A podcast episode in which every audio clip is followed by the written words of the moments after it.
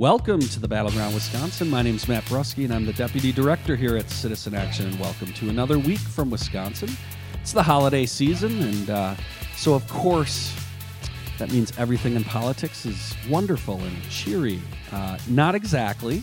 Uh, we have our full panel, though, to dive into what is going on, the latest here, both in Wisconsin and nationally. And that means Rebecca Lynch is with us from the Wisconsin Working Families Party. Rebecca, good to see you. Good to be here. Thanks, Matt. Awesome. And as always, Robert Kraig, our executive director here at Citizen Action, is with us. Robert. Good day, everyone.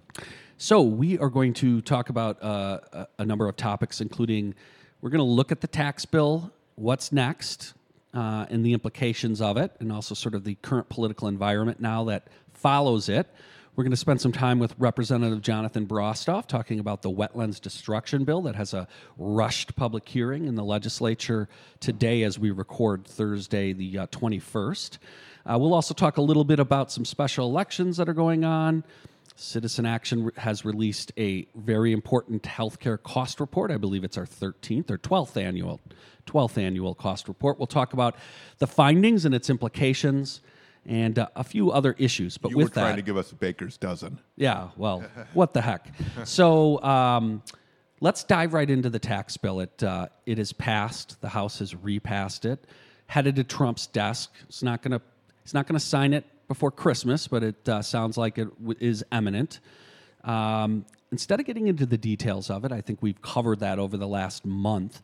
Let's start to talk about the implications. Right, obviously, uh, one of the most critical implications is the fact that we're cutting so many so much revenue that this is definitely going to lead to serious uh, pressure on the social safety net. Robert, I know there's a really good New York Times article that's uh, been going around that outlines this. I know you have you and Rebecca have some thoughts on this, so I'm just going to lead it to you. But a conversation about uh, the implications uh, that that are ahead uh, as it relates to the safety net. Well, let me even take a step back. Um, and Rebecca can probably address some of the uh, specific cuts that are on the table. This is proof that we're not living in times where there's normal politics as defined uh, for much of the whole post World War II era. This is not something that is popular in public opinion polling, so it shows a divergence between public opinion and what actual big policy is, which actually does support the idea that we're moving towards a plutocracy because it benefits only a very small number of wealthy people. And it's part of an unfolding right wing conspiracy that began with Brown versus Board of Education and the reaction against it. And in the Virginia school, the Chicago school, again, I would recommend Nancy MacLean's book, uh, Chaining a Democracy, on the history of this. And so they have an agenda. It's, it's in the history of the Koch brothers, the Bradley Foundation, et cetera. And it is to strangle the role of government in expanding opportunity and freedom and social justice. And so this is a two step. And they're willing to take huge political hits. You have Democratic strategists saying, hooray, hooray, including the National Working Families Party. Now we have good electoral issues. Why would they set up big electoral issues? Because they're, they're willing to take the hit and risk that in order to achieve this really very malevolent agenda. And progressives are always asking, you see on social media, how can they do this? How can they be this way? Look, human beings are willing, uh, if ideologically conditioned enough, uh, to support mass murder and genocide. So this is so it, it, the ideology answers. They haven't answered everything because the, the whole point of an ideology is to be able to answer all questions, right? Regardless of whether it's tethered to any facts or not. And this very few. And that's why they can stand up there and just lie through their teeth in the Senate debate over and over again and uh, do it without flinching because this is ideology. And this is toxic and undemocratic. And it's the kind of thing the founding fathers were, were afraid of a faction taking over our country and then pushing a very narrow agenda that was not in any public interest and wasn't really had nothing to do with popular consent. Yeah. Uh, so it's a really insidious bill, and it went through. And I think that most of the American people aren't as familiar with how devastating this is going to be as I would like them to be. Now, when They still hate it, though. They still hate it. When polled, people hate it. Um, but I, I think that there are like some key points um, about the bill that are worth noting, and one of them is, you know, the, the next step is welfare reform, and quote unquote. quote unquote, um, and requiring uh, people on Medicaid to work. Now, most adults on Medicaid do work, uh, and the people who would be then cut from Medicaid are sick and disabled and elderly, retired, or caring for a sick family member.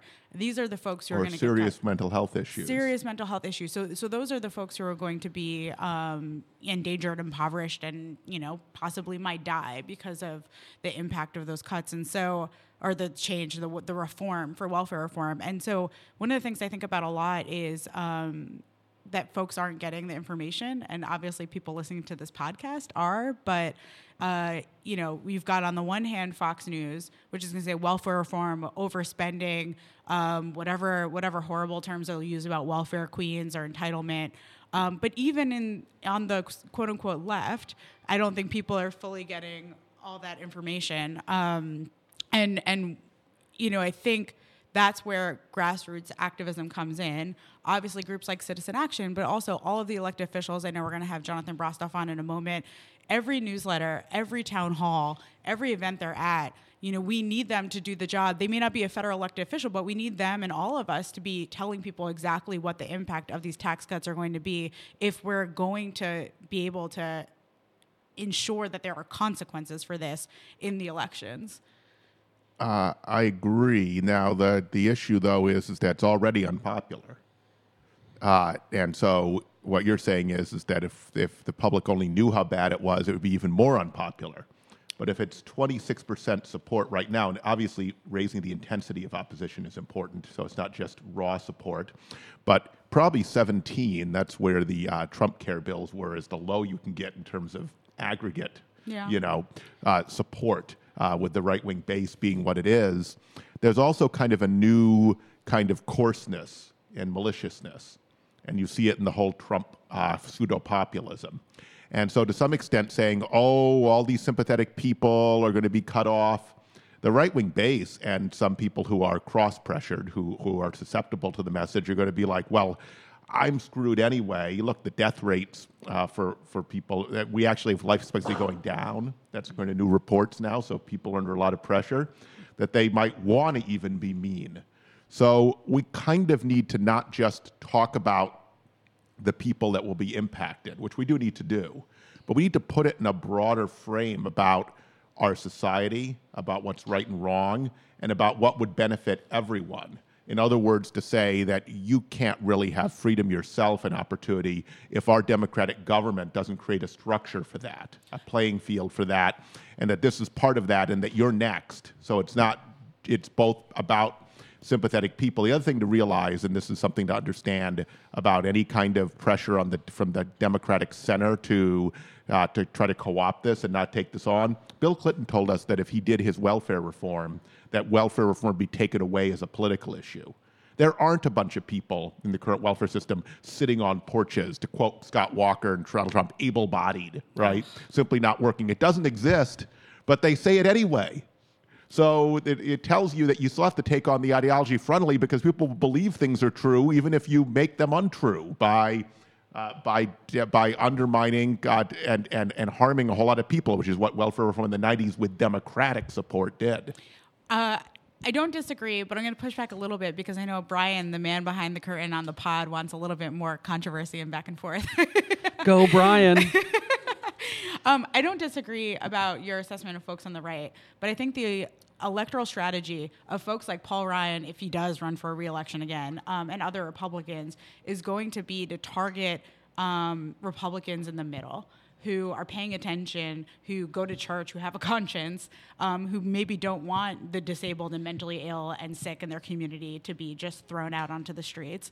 And I think we need to make sure that they need they know exactly what's going on and that our folks know. And I agree it's unpopular, but there are levels of engagement that we should talk about. The after you know 45 was elected and you know what happened with the health care bill we saw practically riots in the street and I think we need to make sure that people know that this is just Trump Care 2.0 in many ways, um, and have that level of energy because we need people on our team to understand what's going on and volunteer and be out there talking to folks. And we need people in the middle to know what's going on as well. And i think one of the most important things super quickly because i know we're running out of time one of the most important things um, that we saw in the, the, recent elections is that you know republicans that were in the middle or moderate they stayed home. And I think that the only way uh, incumbent Republicans maintain their electoral position is if they get those people to come out next year you will have to hear Robert's response when we return here at the Battleground, Wisconsin. Again, we're Citizen Action. You can find us at citizenactionwi.org. So, welcome back to the Battleground, Wisconsin. We are Citizen Action. You can find us at citizenactionwi.org. Before we left for the break, we were having a, a great conversation about the tax bill, after the tax bill, its implications. Robert, going back to you to, to, for some comments.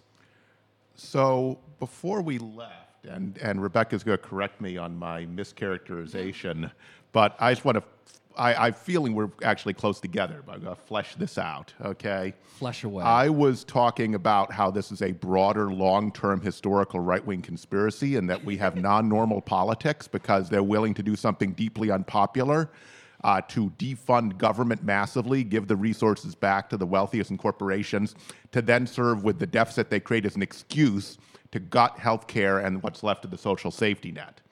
And Rebecca was talking about the importance of reaching out to GOP moderates because Ryan and company will be very, Paul Ryan will be very interested in trying to make them uh, feel it's not overly coarse, et cetera.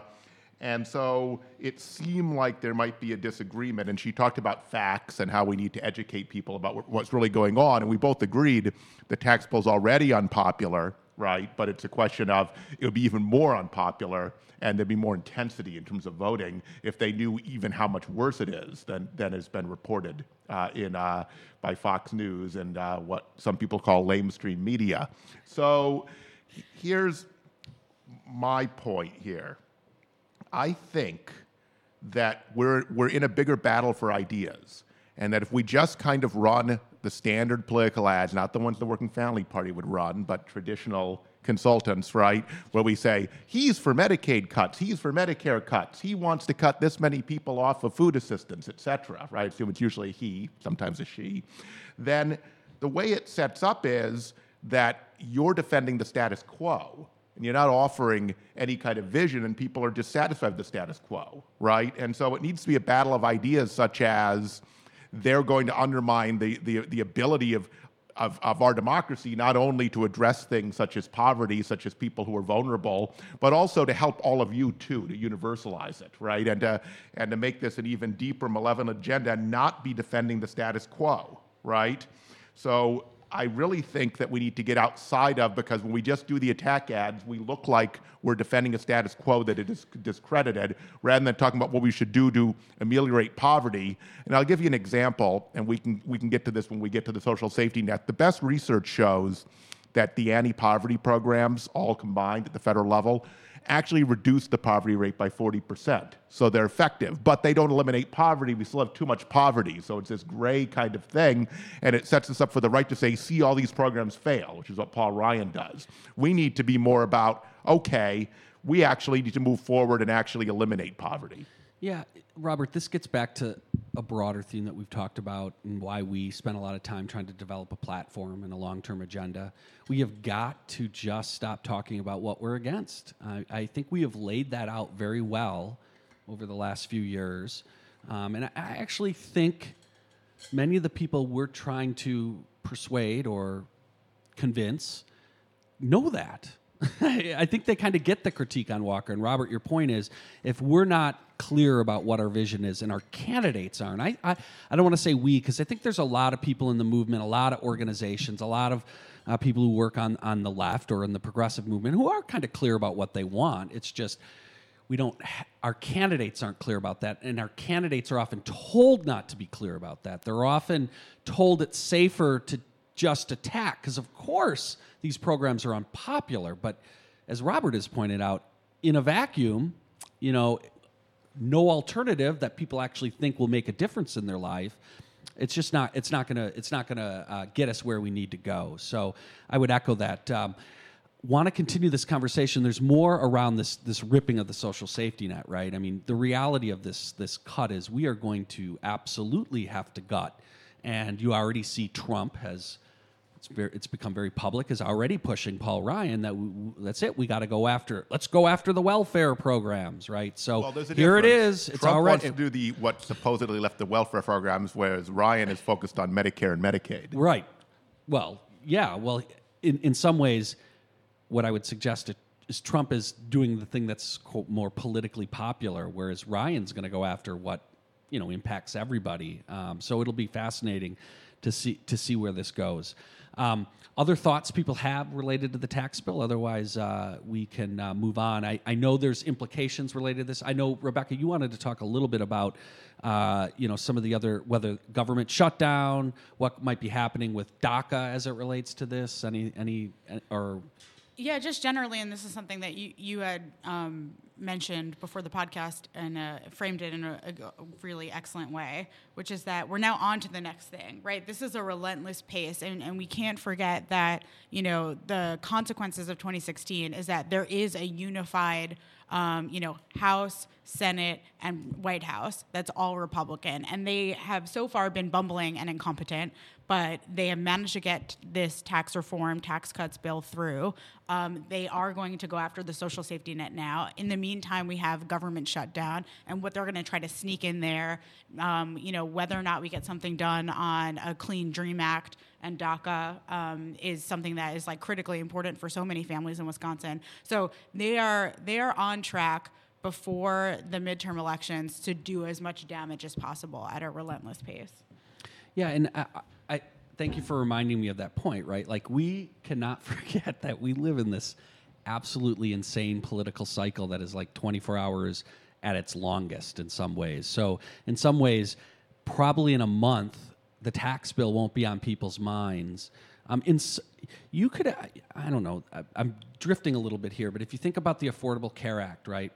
A lot of the damage and the problems we have with the Affordable Care Act isn't in actually what its guts are. It's in the branding because when it got out, it was the public perception of it was highly negative, and it was very. It's been very hard to shift that.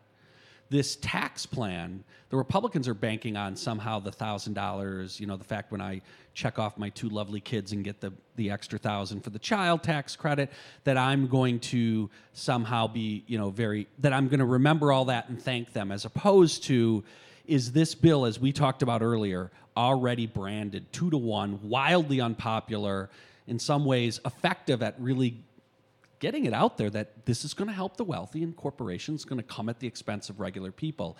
And and to some extent maybe that is is kind of solidified.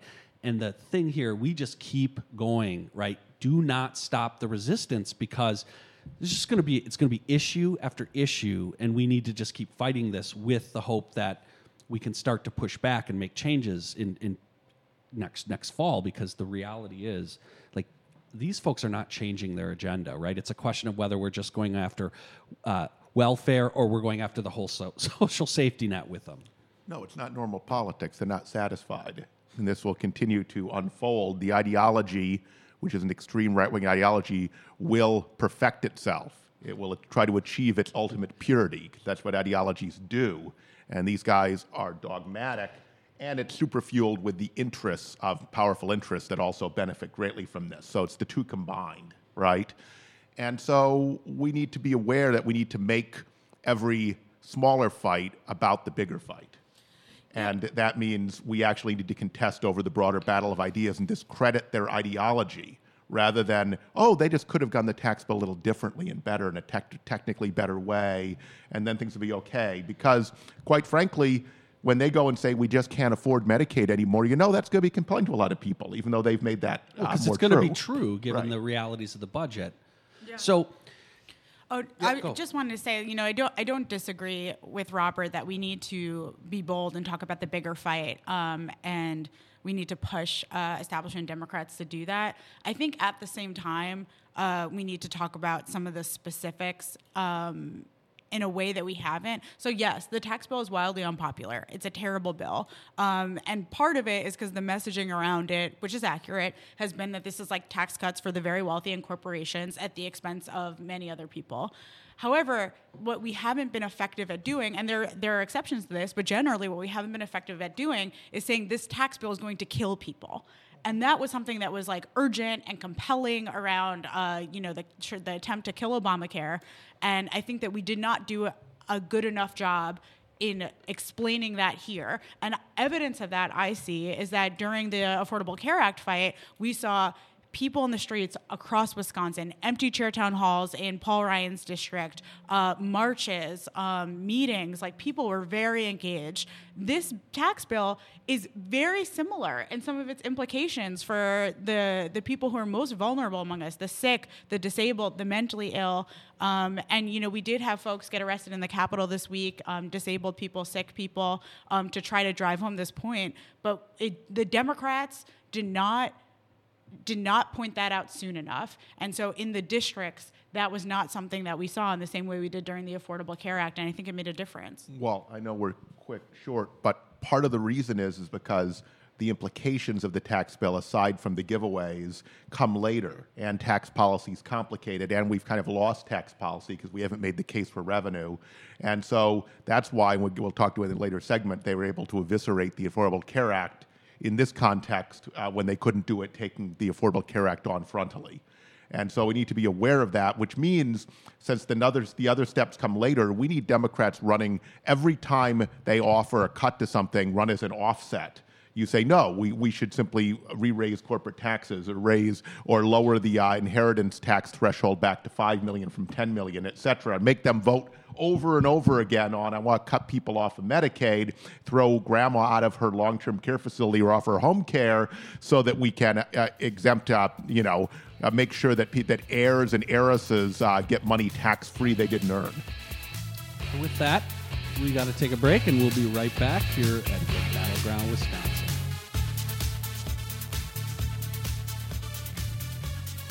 Welcome back to the Battleground Wisconsin. Again, we're Citizen Action. You can find us at citizenactionwi.org. We have a special guest who's uh, joining us for this segment, and uh, that is Representative Jonathan Brostoff. And we have the representative joining us today to talk about this extraordinarily controversial, controversial hell, crap, cruddy, cruddy, uh, we're on radio, lousy wetlands destruction bill uh, that is being rammed through the legislature, including a public hearing today, and we record Thursday, December 21st. Representative Brostoff, thanks for joining us to talk more about this bill. Thank you. I'm happy to be here. Yeah, it's unfortunate it's under these circumstances, but um, yeah, I'm, I'm just glad we can help try and get the word out, which is exactly what the uh, authors and those behind this bill don't want. You know, they introduced this right before Christmas where people are getting family stuff together, getting their vacation, trying to finish up things last minute, and hardly have time to come in the middle of the day for a committee hearing in Madison. And they're doing a joint committee hearing, which is one where they're cutting the amount of public input in half. So not only are they not going around to the different communities that would be affected and getting public input, they're making people come here the day before Christmas with one opportunity to weigh in before they ram this through. So so Jonathan, obviously you've done a great job laying out how undemocratic the process is. Remind our listeners again about the bill and essentially what this thing does and why uh, it, since they obviously won't be able to make it today, why they should contact their legislator, why this is so important.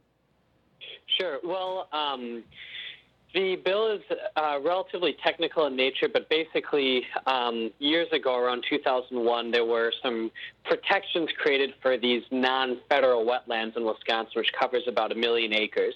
The reason for that is these particular types of wetlands are a huge and important natural resource in Wisconsin. It's kind of like Wisconsin's coral reef. And they provide um, important functionality for our state, including habitat for a ton of Wisconsin wildlife. So it's important um, to that community as well as to the community that believes strongly in the sporting heritage of the state um, and that like shooting things that live in these natural habitats like ducks, etc. It's also important for flood mitigation, and obviously, you know, just think about how many times we've had these hundred-year floods over the last ten years or so. I mean, unfortunately, with climate change and with um, environmental uh, you know, uh, situations getting a little more hairy as things, um, you know, go forward, we are in more need of environmental protection in Wisconsin than ever, and we don't want to be in a situation where the severe flooding is not mitigated and we're going to see more climate refugees out of Wisconsin. And aside from the flood mitigation, aside from the wildlife habitat, it also provides important functionality in actually water quality and cleaning our water because these wetlands filter. Um, you know, a ton of bad stuff through their systems and uh, make for a much better uh, filtration system than we'd have without them. So, uh, water quality, flood mitigation, and wildlife are on their own each big red flags of why we need to protect our wetlands. But altogether, I mean, this is a no brainer. Um, unfortunately, there are those who have very deep pockets, specifically the WMC, who have had their eyes on basically making parking lots out of our wetlands for years. And now with Foxconn setting the precedent, because remember, they targeted that specific part of southeastern Wisconsin for this dredging and filling of those non-federal wetlands initially they found that they could just kick the door wide open statewide and attack the million acres that Wisconsin has of these non-federal wetlands. So that's what we're seeing here today. And to your second question, why it's important that people weigh in? Well, again, just look at how they're introducing this and how they're having this move forward. Ba- basically, no heads up to the public basically no opportunity or incredibly little opportunity for the public to weigh in through the public hearing process, cutting it in half by putting it into a joint committee where the Senate and Assembly are hearing this together today at 11. Um, and they, they don't want people to know about this because if people found out, they would be up in arms statewide thing. This isn't just southeastern Wisconsin. Um, and this isn't just your environmental groups, although them as well. This is also your hunting groups, your sporting groups. This is also people who are living in areas that would be adversely affected by flooding if not for the protections they're afforded by their current functional wetlands. So, uh, yeah, this is a huge one. It's really important that we get people to call early and often. Even while you're on break, you can flood the phones, you can flood the emails. You know, it takes five minutes to contact legislators, but uh, they've got to hear about this one because, um, unfortunately, you know, they want it to go quickly and quietly.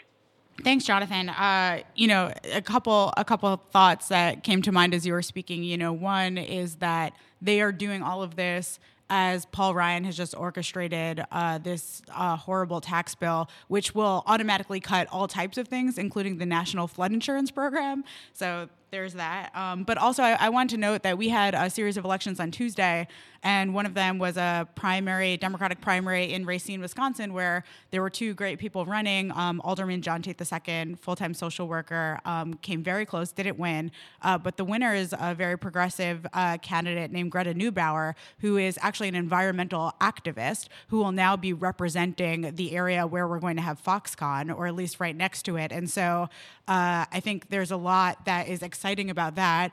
She won't be seated though until January 16th because that's when the general election is, for which there's no opponent. Uh, Jonathan, when do we expect that they're going to have a vote on this? Well, yeah, and it's unfortunate that her predecessor, Cory Mason, was one of the biggest advocates for Foxconn. And, you know, obviously um, that set pretty bad precedent. He was known for someone who was an environmental advocate before that. Um, but this travesty, as we predicted, would lead to a statewide, um, you know, kind of uh, uh, um, uh, benchmark, and that precedent would be exploited by the WMC, which now is coming to fruition. So, you know, if you're talking about that seat, that's an important part of the history that um, you know we should not uh, we should not forget about. Now, your question as to when this is going to be acted on in the full Assembly, Senate, and then signed by the governor um, is pertinent because they want to wrap up session relatively quickly. So uh, there's talk about an early January session, a second January session, and then possibly one more in February.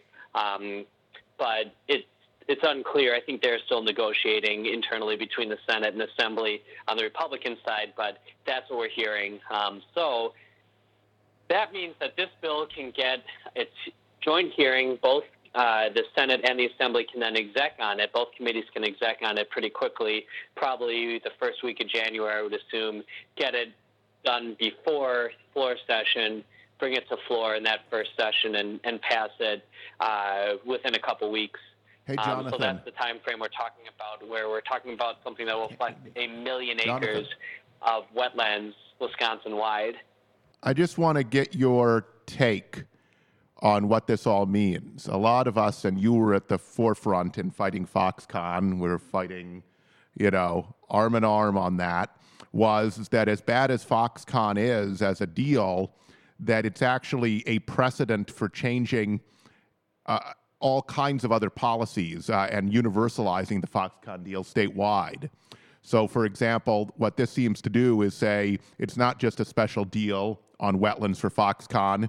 We're now going to say that any company can get the Foxconn deal. And the same thing's going to happen with these highly generous subsidies, right? And basically paying huge amounts for jobs and no accountability, et cetera. So it seems like when people say they're disappointed we can't stop Foxconn, it passed, we can actually stop piece by piece the universalizing of Foxconn. And this is the opening wedge of that process. That's a great point. Yeah, I completely agree with that. And you know, the momentum that they've began with this sort of movement of having the very, very rich control how the process works and be able to do so at the um, you know at the negligence of taking care of the the majority of people is is relatively recent I would say in this kind of extreme version. And it can be undone through organizing. And you have to remember why is you know mon- why are the rich so powerful? Why can a billionaire come into you know a county you know come into you know Wausau or Kenosha or Milwaukee whatever and have their way with the politicians that are for sale because they can put down a lot of campaign money but that campaign money is only meant to be used for influence over voters so that for sale politicians can re-up and get reelected again. On the other hand there's a much more efficient way to influencing policy, which is having a ton of people organized around these issues and bring people out who, you know, might not have thought of politics as their gig before, but by bringing in the people power, it definitely supersedes. It's a much more efficient method to, uh, you know, to effective um, policy making because the politicians will, if you have, you know, one person who can give you you know a ton of money to influence a lot of people, or you can just say, well, we have actually all these people who are already you know pushing for something. Then the politicians going to look to the you know the large group of critical mass of people then and say, all right. You know, this is this is where my power comes from. I've got to listen to them. So the work that Citizen Action doing is critical for this, but um, we've all got to kind of step it up a notch. Now that we're home for the holidays, and we're going to have family and we're going to have people and it is a great organizing opportunity to break down exactly what's happening. And i wrote an article as well as did a video on the wetlands so if people want more info they can either contact me directly for it or they can check those out for a little more background. But explain exactly what's happening. If you have that republican uncle that loves hunting and just wants to be left alone tell them hey this is the government infringing on your hunting rights.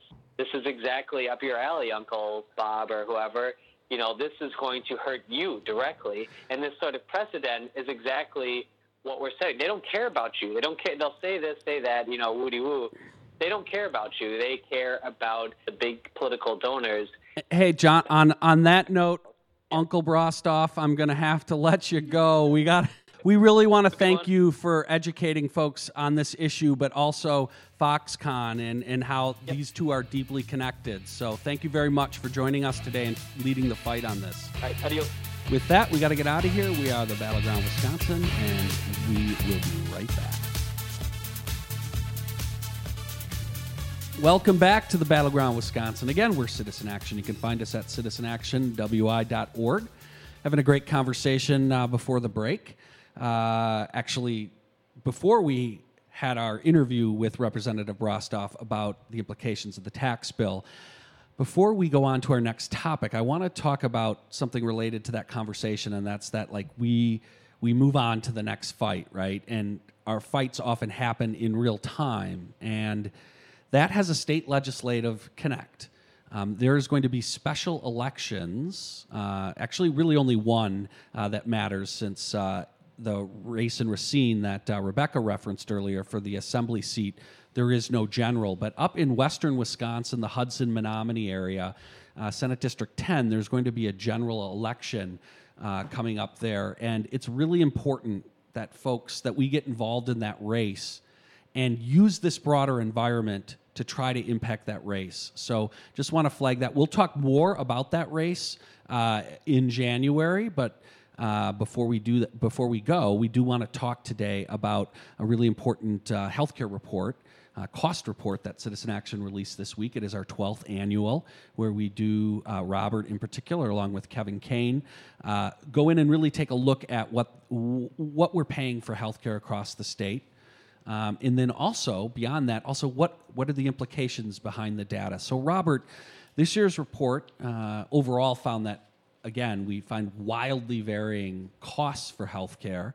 I want you to tell us a, briefly a little bit about that, but then what are the key what are the key implications for what's in the data this year?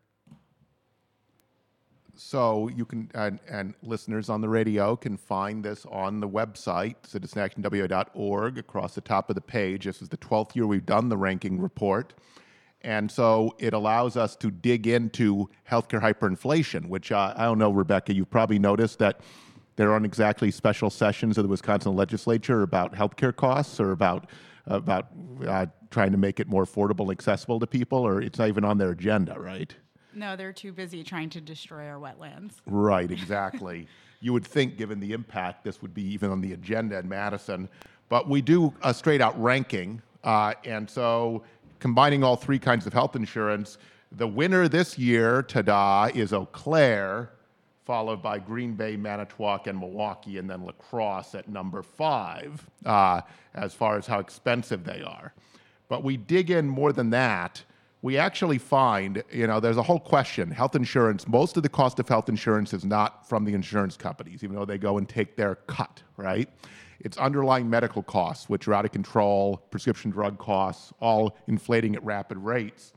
What's interesting this year is, is that there was a decoupling of the cost of insurance for large and medium sized employers, which actually went down.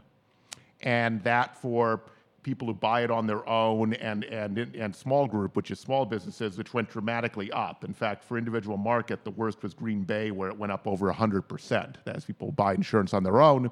If you get the subsidies, they would cover that. So the federal government pays the uh, bill. If you're just above that level, you pay all of it. And Robert, just so our listeners know, it's like 85%. It's a very large percent that have most of their coverage subsidized. So for most of the folks on it's just a federal it, budget issue. Correct. Yes. Uh, correct. But there is that 15% that's really getting hammered, right? That, uh, that, that, that's uh, too, a little too far up in the income level. And some of those are small business owners, people we know across correct. the state. And so what that suggests, that decoupling is, is that medical price inflation obviously um, didn't go up that much this year. And this is uh, borne out national numbers, partly because it's so high right now. And so this 100% increase, a 50% average increase for, for, for individual market insurance, um, obviously has to do with sabotage, sabotage of the yeah. Affordable Care Act by the Trump administration and the Walker administration. Ta-da! And it'll get worse because, as we as we sort of previewed in the in the discussion of the of the GOP tax bill, they've repealed the individual mandate, yeah. which will lead to 13 million people losing insurance, over 200,000 in Wisconsin over 10 years, and will raise rates next year in Wisconsin, according to the Center American Progress, by about $2,700 a year. So these numbers will inflate even further. This doesn't include the latest work of sabotage. So the other thing to understand, we, there's a lot. There are 19 charts. So you can look at all sorts of relationships. You can look at that. The, there isn't a relationship between cost and quality, which we find every year. So the highest cost plans are not high, higher quality, and the lower cost plans are often higher quality. Uh, but the big thing is, what we put in is we compared what prices would be for small businesses and for individuals if there was a Badger Care public option. The bill that uh, State Representative Eric Genrich and uh, and uh, State Senator LaTonya Johnson put forward with our strong support. And Eric Genrich is a co-op member of Wisconsin, Action Northeast Wisconsin. And the numbers are, of course, stark. Uh, the, the biggest is Green Bay. In Green Bay, if you paid the full freight, you know, if you're, if you're not getting the tax subsidies, you would pay $6,361 a year less uh, uh, for the Badger Care Public Option.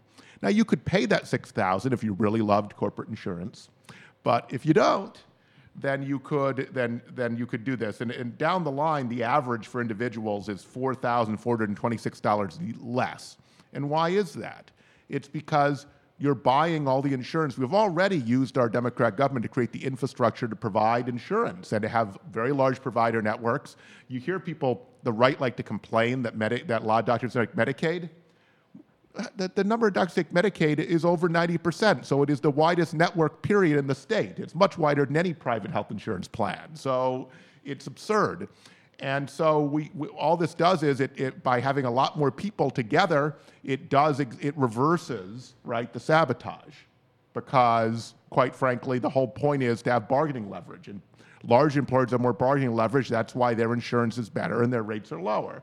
Now, the other thing about this is, is that it doesn't require Mr. Trump or the Congress at no fiscal cost to the state they can adopt this bill right now and immediately give people these huge savings who have to buy insurance on their own or for small businesses as well, who most of whom are priced out. Only a third of small businesses can even afford to buy insurance for their employees. So, Robert, this all sounds very good, right? Um, not not the numbers.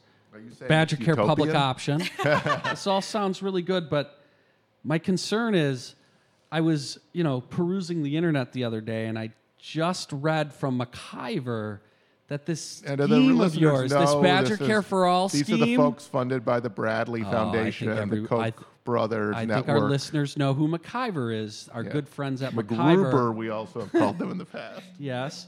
Um, they say that this scheme of yours, this Badger Care for All scheme, it sounds sounds socialistic to me.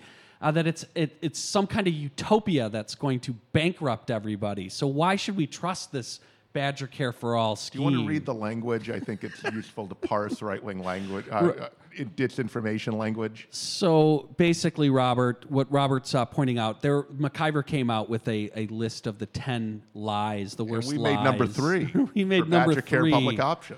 Basically, they're suggesting that uh, that this scheme will get more people hooked on government benefits. That's the It's a line. scheme to hook people on public benefits. Well, th- look, it's the battle for big ideas. You notice how they're always talking about their big ideas, their big crummy ideas, but they're big, right? So notice how their their worldview is right there. Yes, we're going to hook you on health care. That will provide you the opportunity to succeed. We're going to hit you in the main vein with some health care, apparently, as Rebecca was uh, doing some a drug. yes. some some animation.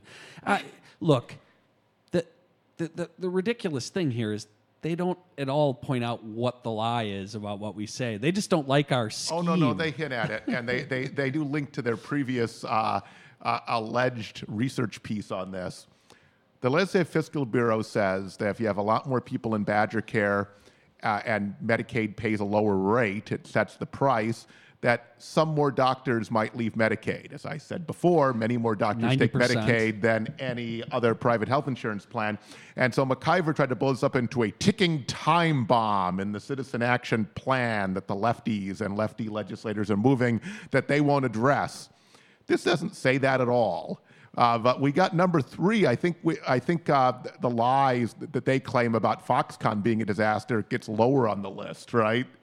I, I, and so this is this tells you what? It tells you how threatened they are by us offering strong alternatives that would actually address people's problems, provide affordable health care, and do it with our own democratic government, which is what they cannot tolerate and which they seethe about because they don't want our democracy to do things like that. So, so let me put a bow on all this. I mentioned the Senate District Race 10 um, and the importance of using the current political environment. Well, we have an opportunity, and Citizen Action uh, is going to be involved in there. We would like to make phone calls around Badger Care, public option, into that race and make sure that all Democratic voters, all progressive voters, all people who need to be hooked on health care uh, hear about this and get out and vote. And if you are interested in getting involved in that, please uh, shoot me an email.